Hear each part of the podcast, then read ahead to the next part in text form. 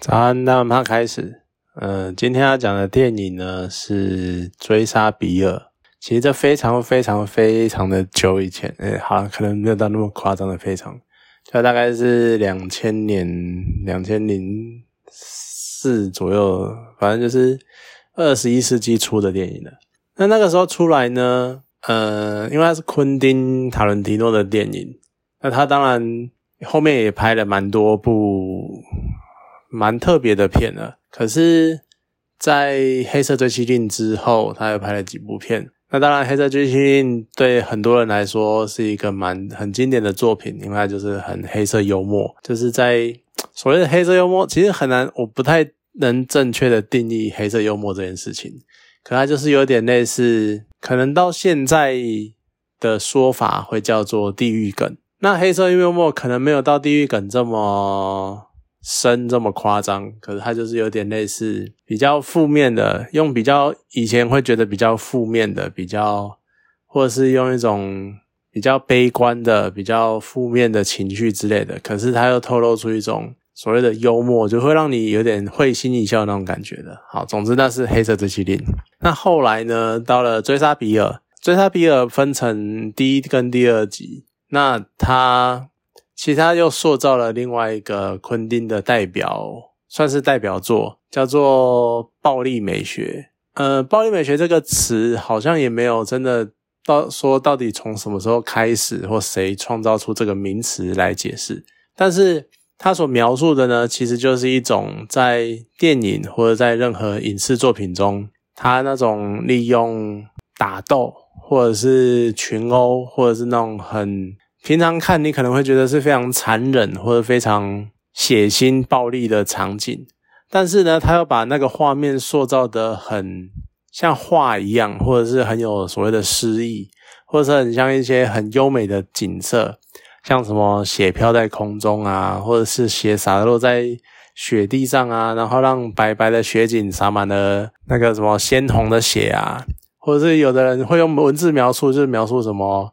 呃，让天空下起斜雨啊，或者是在白色的雪地上开出了红色的花瓣之类的，这种就是他明明在进行很血腥的事情，但是却有一种独特的画面呈现出来的感觉，这种就是所谓的暴力美学。那追杀比尔呢，一直在有点类似强调了昆汀他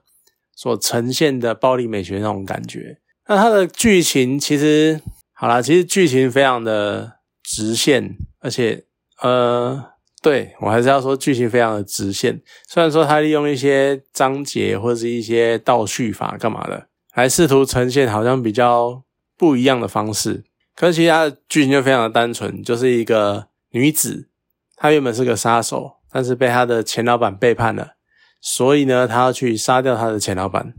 那在一路上跟前老板跟以前共事的。伙伴，然后就是杀手组织的杀手交战，最后呢，当然就会打赢，最后的大魔王就是钱老板这样子。所以这个过程其实非常的单纯，就是一路杀人。然后在第一集的时候，有很大量，就一次这个女杀手她一次面临数十个狂徒，数十个暴民这样子，然后。也是一样杀遍天下无敌手的那种感觉，而且他又很特别的是，有跟一般的所谓这种美式动作片不一样的地方，在于他又致敬了很多特别的其他国家的场景，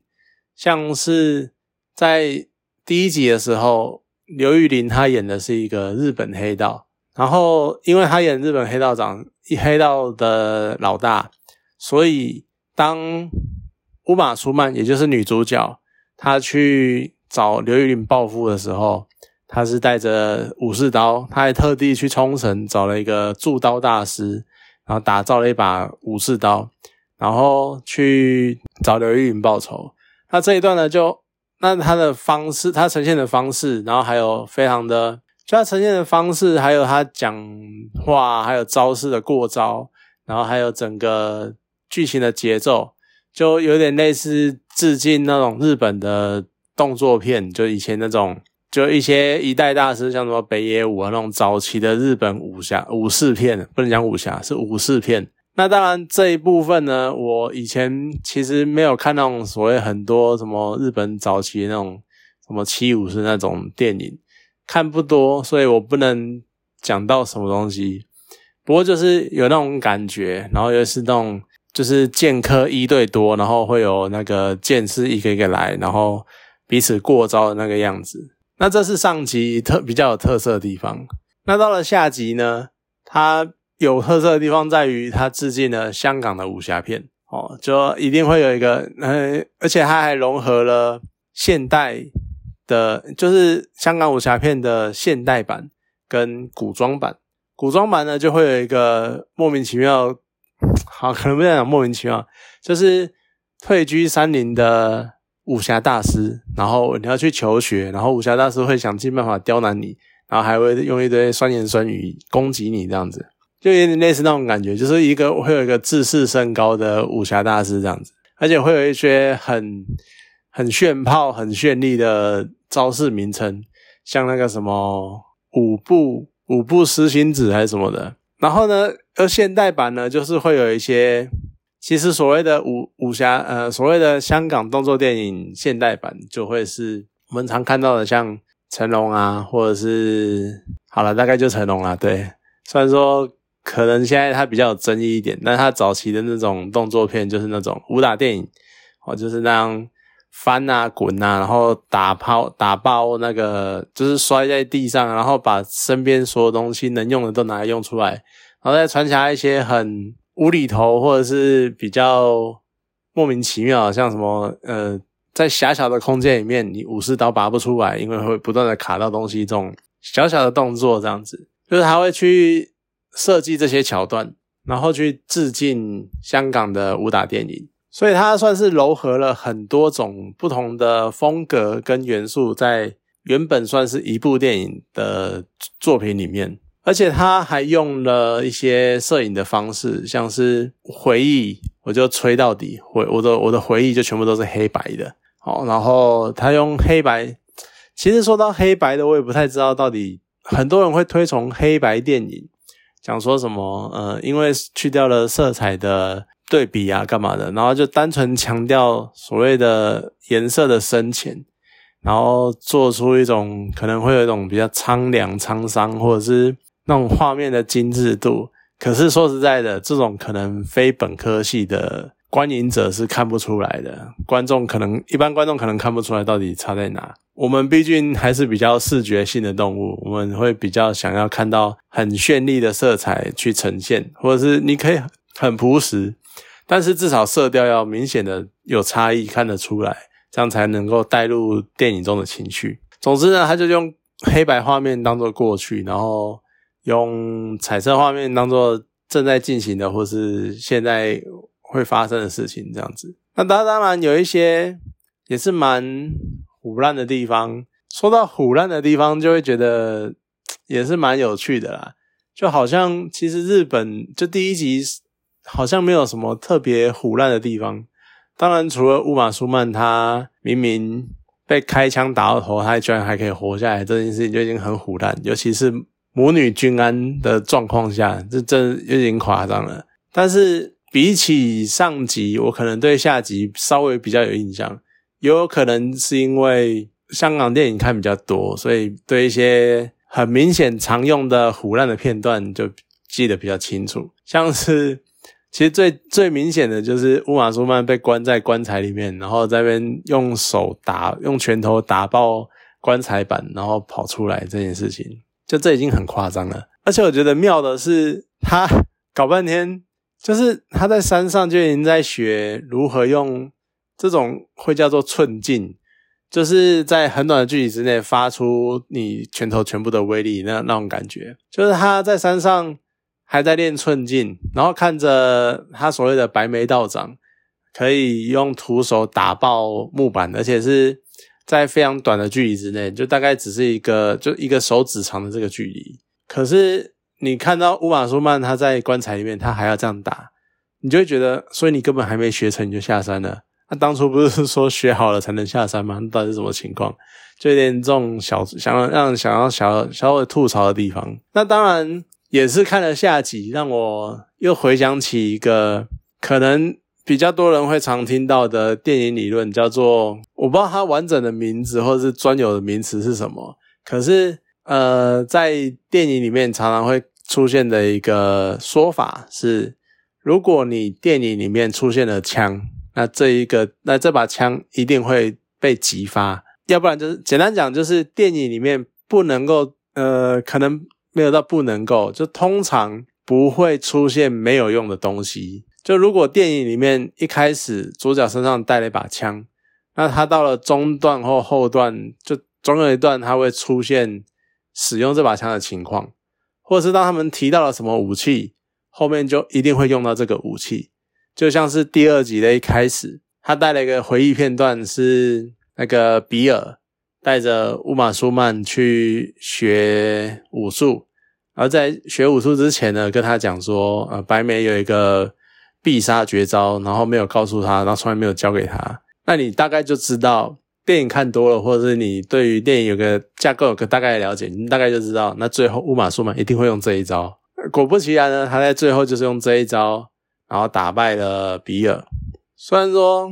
呃，但也是一种。呃，比尔的失败，呃，比尔的挫败那一段，我觉得也真的是一种，好了，可能就真的是暴力美学的呈现的那种感觉，就是呃，当乌玛苏曼用什么五步摧心指之类的，或决心指之类的打中了比尔，然后那一招说法是什么，在瞬间用手指戳了五个穴道。那这样呢？这个人走了五步之后，他的心脏就会瞬间爆裂而亡。这样子，这个设定实在是很很让人很想去吐槽，就是会回想起周星驰的电影那个很经典的“含笑半步癫”，然后就跟你说：“那大不了不笑不走路。” 就是那种感觉。就呃，他待在那边，比尔被中了这一招，你就会觉得说：“那我如果都停在那边，都不要动，我不要走路，不要走那五步，我是不是就不会死了？”可是呢？昆汀他就一定会把你设计的，他就要很帅的站起来，然后对自己的生命有了觉悟，所以一定要回头回过头，然后走了五步，然后爆心而亡这样子。就这这应该也算是一种暴力美学的呈现吧，我就觉得蛮妙的。那当然剧情就我讲了嘛，就大概就是那个样子，你就是复仇。然后在不断的被报复，然后被打趴，然后又像打不死的小强一样再站起来，然后再打赢对手，这样子算是我觉得真的从头到尾就是看打斗戏嘛，然后看打斗场景，然后还有看昆汀如何去描绘他的，就如何去阐述他的暴力美学，就这个样子。当然算是蛮特别，在某程度上也算是经典的电影。呃，虽然它也真的是蛮老的啦，可是可以去回去看，可以怀念起一些那个年代对于武打片或对于日本片或者是那种动作片的一些很单纯的想象。那个时候就是很单纯的动作，就从头打到尾。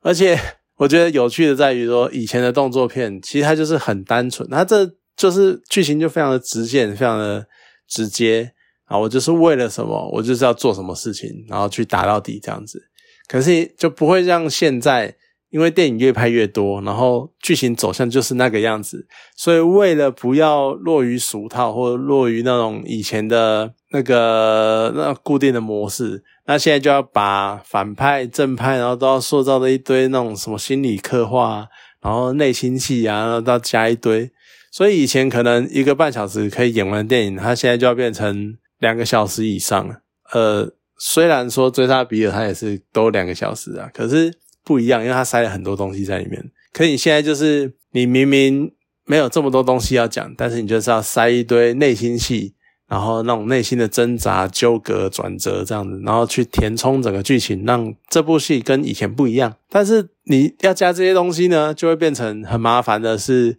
好考验演员的演技。那很多时候呢，就会瞬间变得很拉差，就会你多加东这些东西没有加分，反而扣分。我觉得这也是蛮可惜的啦。就最近的动作片会有这种倾向，当然又慢慢的会有点再再复古，就是会变成说又再开始要回到那种以前单纯简单暴力的动作片形式这样子。好啦，总之《追杀比尔》算是一个，我觉得算是影史上蛮重要的里程碑吗？或者是一个也算是蛮经另类经典的电影。呃，有时间也是可以去找来看一下。当然，如果你觉得比较沉闷、节奏比较慢，是可以快转的。对，好啦，总之这部电影就讲到这边，那就有机会的话可以去找来看。好，讲到这边，好，谢谢大家。